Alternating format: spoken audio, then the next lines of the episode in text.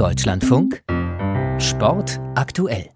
Mit Bernhard Krieger herzlich willkommen. Nach der Fußball Champions League starten auch die übrigen Europacups in die Saison. Mit dabei heute drei Bundesligisten Frankfurt, Leverkusen und Union Berlin. Nach 20 Jahren kehren die Berliner in den Europacup zurück. Das aber mit einer Niederlage in der Conference League beim tschechischen Meister Slavia Prag. Nikolaus Hillmann berichtet. 1 zu 3 verloren, das erste Gruppenspiel dieser European Conference League beim tschechischen Meister Slavia Prag. Und man musste mehr als eine Halbzeit lang in Unterzahl spielen, da Innenverteidiger Jecke fünf Minuten vor der Pause nach wiederholtem Foulspiel die gelb-rote Karte sah. Da lag Union bereits zurück. Genauer gesagt, seit der 18. Minute Alexander Bahr brachte Slavia Prag mit 1 zu 0 in Führung und dennoch kamen die Köpenicker zurück ins Spiel. Trotz Unterzahl Ausgleich in der 70. Minute durch den eingewechselten Behrens. Dann folgten in der Schlussphase dieser Partie noch zwei kuriose Treffer für Slavia Prag in der 84. und 88. Minute. Deswegen eine etwas unglückliche Niederlage für Union Berlin bei Slavia Prag. Nikolaus Hillmann war das. Berlin verliert also, Leverkusen dagegen gewinnt zu Hause zum Auftakt in der Europa League. Vom Bayer-Spiel gegen Ferencvaros Budapest Armin Lehmann. Es war der klassische Arbeitssieg für Bayern 04 Leverkusen. 2 zu 1 gegen den ungarischen Meister Ferencvaros Budapest, die Mannschaft vom früheren Kölner Trainer Peter Stöger. Aber es war ein mühsamer Arbeitssieg. Zu Beginn ganz klar die bessere Mannschaft, die kam aus Ungarn. 1 zu 0 die Führung. Ryan Mae für Budapest. Der Ausgleich erst nach einer guten halben Stunde durch Palacios. Die zweite Halbzeit dann wurde dominiert von der Werkself Florian Wirz in der 69. Minute mit dem Siegtreffer. Und das zweite Spiel in der Europa League, das läuft noch. Frankfurt gegen Istanbul. Kurz vor Ende der Partie steht es 1 zu 1. Özil hatte die Gäste in Führung gebracht in der 10. Minute. Lammers in der 41. Minute ausgeglichen. Und damit gehen wir nach München. Da läuft es bei den Bayern derzeit so richtig rund. In der Champions League gab es ein 3 zu 0 in Barcelona und nach der Vertragsunterschrift von Joshua Kimmich auch noch die von Leron Goretzka. Taufik Kalil berichtet. Mit Leon Goretzka bindet der Rekordmeister einen weiteren zentralen Baustein seines Erfolges langfristig. Der ursprünglich im nächsten Sommer auslaufende Vertrag wurde jetzt um vier Jahre bis 2026 verlängert. Die Unterschrift dürfte sich auch finanziell für den 26-Jährigen lohnen. Goretzka, der vor drei Jahren aus Schalke nach München wechselte, dürfte künftig rund 15 Millionen Euro pro Jahr kassieren. Leon Goretzka war neben dem Geld aber wichtig, dass die Mannschaft, der Verein und das Umfeld nicht nur hochprofessionell, sondern auch familiär sind, so der Nationalspieler. Und Präsident Herbert Heiner freut sich, einen wichtigen Meinungsbildner langfristig an den Club gebunden zu haben. Taufik Kalil war das mit dem Bericht aus München. Vom Fußball kommen wir zum Handball, denn auch im Handball ist die Champions League gestartet. Die SG Flensburg-Handewitt empfing zum Auftakt keinen geringeren als den Titelverteidiger als die Spanier vom FC Barcelona. Finn Ole Martins berichtet. Noch interessanter als das Spiel auf der Platte war das Schauspiel auf der Tribüne. Immer wieder kannten die 2066 Zuschauer in Flensburg kein Halten mehr. Beispielsweise, wenn Torhüter Benjamin Buric mehrere Würfe nacheinander parierte. Doch vorne haperte es. Immer wieder trafen die Flensburger Pfosten, Torwart oder auch mal das Hintertornetz. Das Momentum, das wollte einfach nicht auf Flensburger Seite springen. Barcelona hingegen hatte immer wieder eine Antwort parat, gab die Führung auch nie aus der Hand. Und so musste sich das Publikum immer wieder enttäuscht hinsetzen. Zum Ende hin ging dem angeschlagenen Flensburg dann gegen das katalanische Star-Ensemble verständlicherweise die Puste aus, bei nur drei Rückraumspielern, die im Angriff durchspielen mussten. Und so bleibt am Ende das Gefühl, sich gut verkauft zu haben, aber was wäre mit vollem Kader drin gewesen? Das bleibt Spekulation. Fakt ist ein 21 zu 25 gegen den FC Barcelona. In der Bundesliga sind die Füchse Berlin an die Tabellenspitze gestürmt. Sie schlugen Melsungen mit 33 zu 25. Magdeburg gewann gegen Wetzlar 30 zu 26. Göppingen gegen Stuttgart 34 zu 27.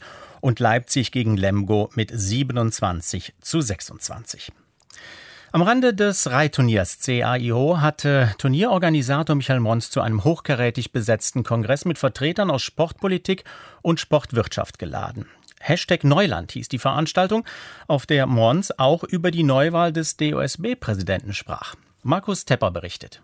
Dann muss es darum gehen, einen klaren Aufbruch in der Sache zu wagen. Da muss es um Inhalte gehen und darum, dass der deutsche Sport wieder eine Stimme bekommt, die gehört wird. Morns kritisierte das schwache Auftreten des DOSB in der Corona-Krise, in welcher Kultur und Gastronomie besser für ihre Interessen und letztlich um finanzielle staatliche Unterstützung gekämpft hätten. Die anderen waren nicht zu schnell.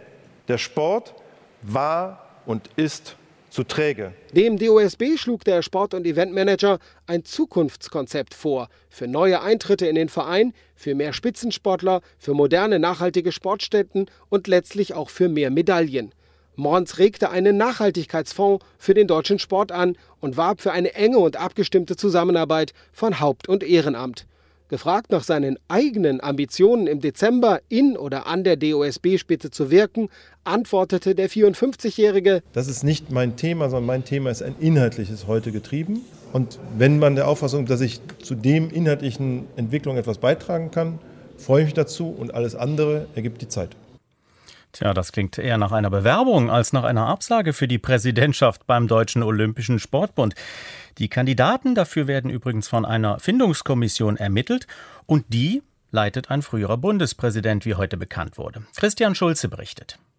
Christian Wulff wird der Chef eines insgesamt achtköpfigen Gremiums. Er wird unter anderem von der zwölffachen Paralympicsiegerin Verena Bentele, von Kirsten Hasenpusch aus dem Vorstand der deutschen Sportjugend und von zwei Professoren unterstützt. Zusammen sollen sie einen Nachfolger für Alfons Hörmann an der Spitze des Deutschen Olympischen Sportbundes finden. Hörmann hatte im Juni seinen Rückzug als DOSB-Präsident angekündigt, nachdem zuvor in einem anonymen Brief schwere Vorwürfe gegen ihn, das Präsidium und den Vorstand erhoben worden waren. In der Verbandszentrale in Frankfurt herrsche demnach eine Kultur der Angst. Am 4. Dezember soll es entweder eine Nachwahl für Hörmann oder aber eine Neuwahl für das komplette Präsidium geben.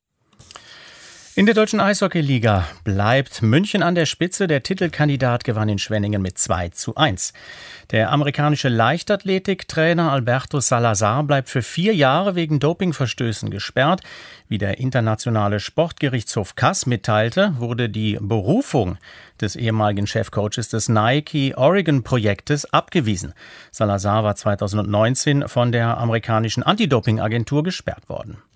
Und der viermalige Formel-1-Weltmeister Sebastian Vettel setzt seine Karriere fort. Wie sein Team bekannt gab, wird der Deutsche auch im kommenden Jahr für Aston Martin an den Start gehen. Bei der Kanu-Weltmeisterschaft hat Konrad Scheibner im Einer-Kanadier das Finale erreicht. Zum Auftakt der Titelkämpfe in Kopenhagen gewann der Olympiasechste aus Berlin seinen Halbfinallauf. Und damit gehen wir nach China. In China haben die Nationalspiele in der Stadt Xi'an begonnen. Die Veranstaltung ist auch eine Art Generalprobe für die Olympischen Winterspiele unter Corona-Bedingungen. Die Olympischen Winterspiele werden ja in fünf Monaten starten. Aus China Steffen Wurzel.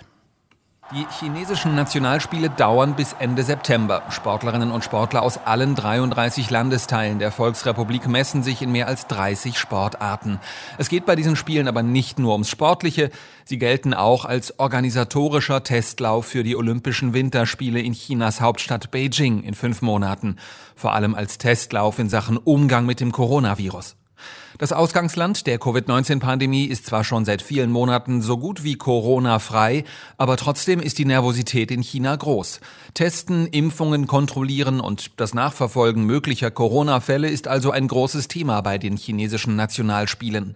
Wobei allen Beteiligten klar ist, die Olympischen Winterspiele im Februar werden nochmal deutlich komplizierter. Angesichts geschlossener Grenzen und harter Quarantäneregeln in China ist weiter völlig unklar, wie genau tausende ausländische Athleten, Trainerinnen und Journalisten in die Volksrepublik einreisen sollen. Bei der Eröffnung der chinesischen Nationalspiele am Abend in Xi'an hat die Staatsführung erneut auch die politische Komponente des Sports in China deutlich gemacht. Die Eröffnungsfeier hatte viele nationalistische und militärisch anmutende Elemente. Das war Steffen Wurzel aus China und wir schauen noch einmal zum Fußball. In der Partie Frankfurt gegen Istanbul steht es wenige Sekunden vor dem Abpfiff immer noch 1 zu 1 unentschieden. Özil hatte die Gäste aus Istanbul in Führung gebracht. Lammers in der 41. Minute für die Frankfurter ausgeglichen. Noch ein Blick auf die Baseball-EM in Italien. Die deutsche Nationalmannschaft hat doch den dritten Sieg in Folge gefeiert und spielt nun um Platz 9. Im zweiten Spiel der Platzierungsrunde setzte sich das Team gegen Schweden ganz klar mit 13 zu 2 durch. Das war's von Sport aktuell mit Bernhard Krieger für diesen Abend. Mehr vom Sport hier im Deutschlandfunk jederzeit online unter deutschlandfunk.de-sport. Einen schönen Abend noch.